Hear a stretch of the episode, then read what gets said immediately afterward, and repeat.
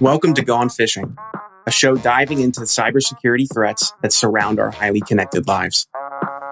Every human is different. Every person has unique vulnerabilities that expose them to potentially successful social engineering. On this show, we'll discuss human vulnerability and how it relates to unique individuals. I'm Connor Swalm, CEO of Phin Security, and welcome to Gone Phishing. Hey everyone, welcome back to another episode of Gone Phishing. I'm your host, Connor, CEO at Phin, and I am joined by the wonderful Tara Rummer, the Director of Community and Events at ImmyBot. Tara, how are you? I'm doing well. How are you doing, Connor? If I were any better, I'd be a twin. New year, new me. Let's just get all the platitudes out of the way so we can. new year, same me. I'm not changing this year. I decided. I uh one of the worst parts about the new year is that every gym is incredibly crowded. While it's great to see everyone's trying to improve their lives, I'm just like, come on. I just want to, I don't want to spend an hour working out with 30 minutes of it just waiting for something to open up. I just want to get there and get out. So exactly. My husband and I are actually avoiding the gym this week and next week. So I've got like my little at home treadmill and my weights just because I'm like, I'll just wait for it to die off a little bit. That's smart. I'll, I'll have to I'll have to get my own gym at some point, but we'll see. Well, I'm going to tell you, I have one of these little walking treadmills that you put under your desk. And if you have a standing desk, I mean, I walked four miles the other day while doing emails and then meetings. it's actually not a bad idea at all because I work from home every day. So no, no workouts involved. Yeah. so today we're talking about imposter syndrome, um, what it is, what to do with it, why it exists. I don't know. We can get a little philosophical if we, if we need to, but in your mind, what is imposter syndrome? So I would say that it's having, you know, the background in an in industry and having basically the knowledge, but still thinking someone's going to find out that you're like a fraud or that you don't really know what you're doing or something of that nature. So, and it's something I struggle with constantly, even though I've been in MSP for 11 years. like, it's been ridiculous. What, um, for those of for those that are listening or watching that don't know you, what is a little bit of your background in the MSP oh, arena? Yeah, so I worked for Immense Networks, which spun off ImmyBot. So I have been with Immense for 11 years as of last month. And I was hired on basically as like an admin assistant to Brett and Darren. And then they realized I was capable of a whole bunch more. And I ended up becoming, over the years, our VP of operations. So I took it from kind of the Wild West to a pretty high operational maturity level MSP with our processes in place, you know, um, we're able to triple our revenue by doing that, increase our efficiency, client satisfaction. Staff stayed on. Like a lot of MSPs have, what is it? You're going to turn over your whole staff roughly in every three to four years, is the average. So you lose like 25 to 30% of people a year. And our average right now for employees is eight years. So we really don't lose people. We try to, you know, do everything we can to, to do it right. And over that time, I've gained just kind of a ton of knowledge. And I still suffer with this going, I don't know what I'm doing, figuring it out. yeah, I mean, it's uh it's something that a lot of I've seen a lot of people talk about. There's a ton of books written about it. There's a lot of help and how-to guides. I mean, I don't know about you, but reading those books has never helped me feel less imposter syndrome. It's always like the thing that I tell people who uh, are dealing with it is like, uh, yeah, it never goes away. You just get better at dealing with it. It like it never decreases. It, exactly, and I think it, I've never read any of the books. So I'm going to be honest, but I think it's also being so young when I got in this this industry. Right, it was, and then I was thrust into a leadership role where I'm like, oh my god, I'm 26, 27 years old, kind of like you, I'm sure, and it's like uh, some of these people are older than me. Like yeah. maybe they know more. They've been in this longer. Um, and I'm not technical. So I say that. Uh, but coming in, I have a background in art history. I have an art history degree. So I'm sitting here going, my background is completely different than all these people. And you're expecting me to tell them what to do and how to like lead them to, you know, come follow me and, and do what we need. It's, nuts. when do you find yourself most often feeling like an imposter? Is there like a specific scenario when someone asks you to do something specific? What is it you? I think it's when I'm put on the spot with things. So, one thing that's huge for me is I am not big on answering questions immediately.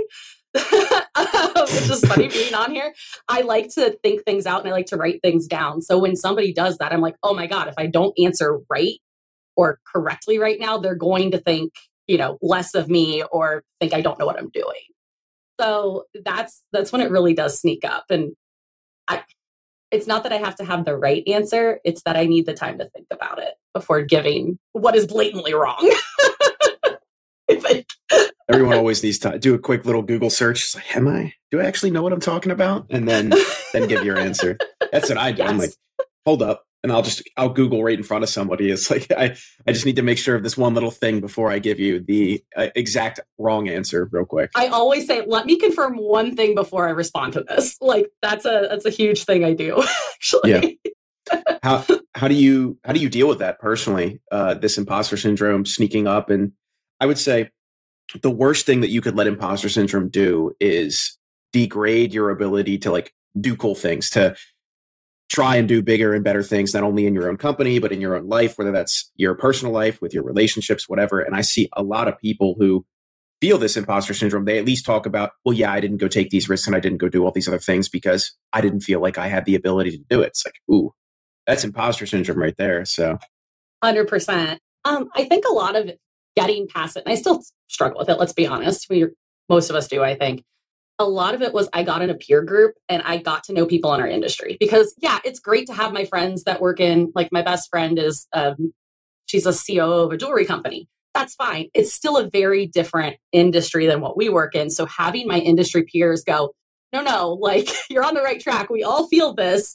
Um, and just keeping those conversations open because I know when I'm starting to feel it. And I don't know about you, but I feel burnout immediately or I panic. Like I'm a big, I'm big on panic attacks, apparently. they used to be one of my favorite things. Um, but just having that person that I can text or just talk to and and get myself out of that situation. I actually wear a bracelet usually that says your anxiety is lying to you. It says it on the inside towards myself as just like a okay, let's let's regroup here. Let's think of the good things you've done, like this one thing you might not know, but let's not discount everything else because that's what tends to happen, right? You stop start forgetting everything you've already done and like all the work you've put in and people are like, "Oh, I lucked out into getting here." I've I've definitely said, "I'm just doing what I can," like downplaying what you do, right? So, I think having you know, industry peers. And I'm huge. I've said this before. You've probably heard it in just our conversations. I'm huge on metrics and tracking success. So that that helps me keep into, you know, helps me stay confident in the things I'm doing. I guess is knowing that it's trackable.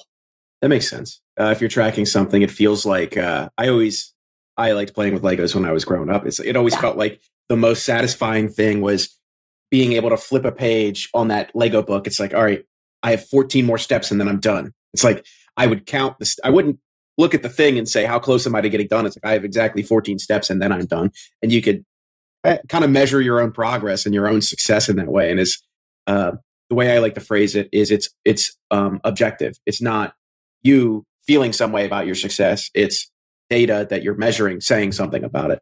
You got to be careful about misinterpreting things, but above and beyond that, it's like pretty much just raw data. It, that's exactly what it is. And then, you know, another thing is when I'm feeling it, I I tend to be very risk adverse and I can tell because I'm in my imposter syndrome going, well, I probably shouldn't do that or I don't have the background to do that. And uh, like I can credit Brett and Darren with this, the two owners of both of the companies.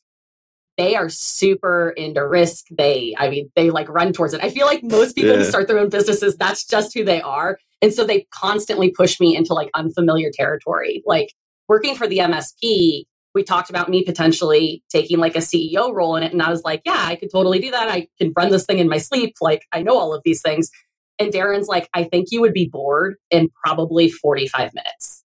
And I was like, yeah, probably. And so that's why we started transitioning me towards Immy and doing these things that I'm very much not comfortable with. You know, I love going to events. I like getting to talk to people like you and, and, you know, partners and potential partners and whoever. I mean, I am aggressively friendly. I know everybody loves that I say that, but that's I'll a perfect way to put it. I thought it would talk back to me. um, yeah. If I uh, see you talking to a chair, I'm going to start worrying. It's like, oh, wait a second. Hair's going crazy again. That's fine. I talk to myself all day long. Um, but yeah, they're they're pushing me out of my comfort zone, I think. And and one of my things I went to them with was like, you know, I've never done these things before that you're asking me to do. It, it concerned me. And they're like, we've always given you the runway to do what you needed, right? And I'm like, yeah, they're like, we're not going to change that now. So I think a lot of that comes from them and just kind of pushing me a little bit further than I'm comfortable because that's where growth happens. Yeah. that is. And I think a lot of people, they grow up and they, I'm, I'm air quoting for those of you who are just listening. I air quote in seven times a podcast episode, so forgive me.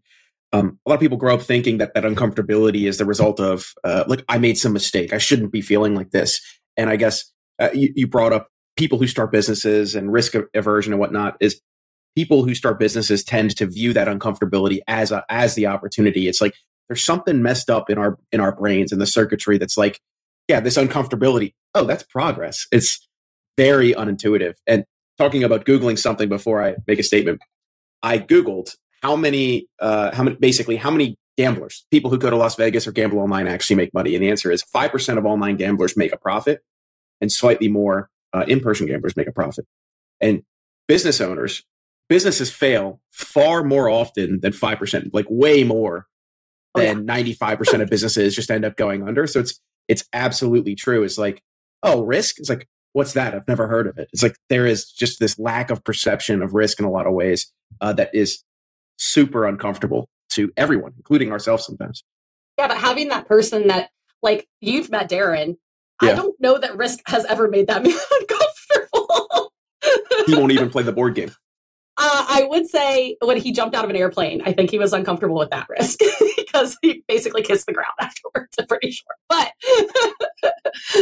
yeah, so it's. I mean, we're. I'm I'm getting through it basically. After 11 years, you know, I finally have really a name for what was, I don't want to say wrong with me, but what I was having issues with.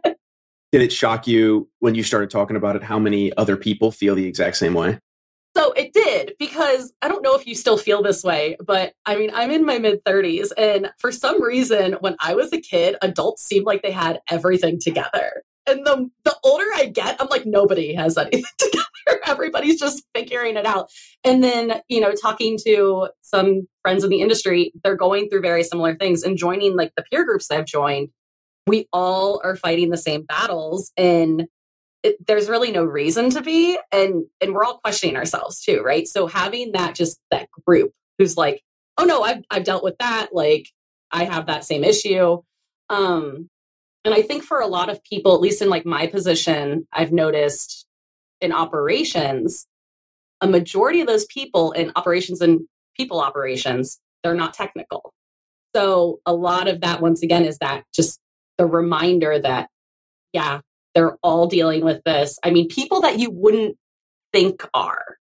I I'm not going to name names, but I had a conversation with someone who's been in this industry a very long time, um, like two months ago, and I was I was deep in, it. and they were like, you know, that self doubt comes in and it it still comes in for me pretty regularly but you have to get past it and you have to remember that it's not it's not you it's something that's kind of chemically off in your brain i guess um, and that you are doing all these great things um, and that you're going to land on your feet pretty much no matter what if you have the drive you have the ambition and so yeah it's good. No that's true um, i always it's like this delicate balance between imposter syndrome and just absolute egotistical maniacal behavior. It's like if you didn't have that little voice that is like hold on do you really know what you're doing? It's like how big would my head get? Would i fit through any doors anymore? Um, i don't yeah, know. it's, it's you you have to understand humility versus imposter syndrome right? Yeah. you can be humble without you know having this inner turmoil i guess with yourself yeah. not knowing what you're doing. The the subtle difference between the two I've phrased to my friends uh, and colleagues like this is if you let fear make your decisions versus using fear to make your decisions. It's like fear is a tool, like built into your brain because I don't know, like panthers would kill you in your sleep before we had organized society. I don't know. I'm just looking for a random example here. And it's like, but if you let fear now make your decisions, you'll make more wrong decisions. But if you use fear in your decision making process to try to understand why do I feel this way? Are there risks that I'm unaware of that I'm not verbalizing to the people that are helping me? It's like it can be incredibly valuable, but that slight difference is the difference between humility and imposter syndrome. I love that. I've never thought about it that way, but I, I do like that. Yeah, yeah. it's uh you know, when you combine imposter syndrome with a healthy dose of introspection, you know, it has a tendency to depression. But once you get past that, it's like it's smooth sailing, right? we don't need depression. Yeah. Let's keep it away from there. What um you mentioned having a group of peers that can help you who have been there. Yeah. Going to say been there, done that, as as you had said. What are some other ways that you find find this imposter syndrome being alleviated, or how do you deal with it in your daily life? So I I think in daily life, it's really pushing myself because I like to live in my little bubble. And it's you got to get out of that little bubble every so often and and do what you don't like or what feels awkward. I used to hate feeling awkward. like that was the worst for me. And now I throw myself into every awkward situation I probably can. yeah. Conversations. Um, and I think it's something you consistently, it's probably always in the back of my head, but I don't want to say I ignore it, but you have to kind of ignore it. You have to address it and say, hey, this isn't real, and then kind of move on. Right. So, yeah. Yeah. For folks that are listening, that uh, if you're dealing with it, I always go back to two things that I try to remember is one, try to remember anything embarrassing about somebody else in your life. And it's incredibly hard. It's like there's this internal perception that oh my, everyone's going to see my mistakes and they're going to judge me for it and I should be embarrassed. It's like, wait a second. Like, people care so much more about themselves that they have, they don't even remember anything you've done. You remember it all, right? It keeps you up at night, but nobody else remembers that. Um, and the second thing is along the lines of what you said earlier. is like, yeah, these people don't know everything.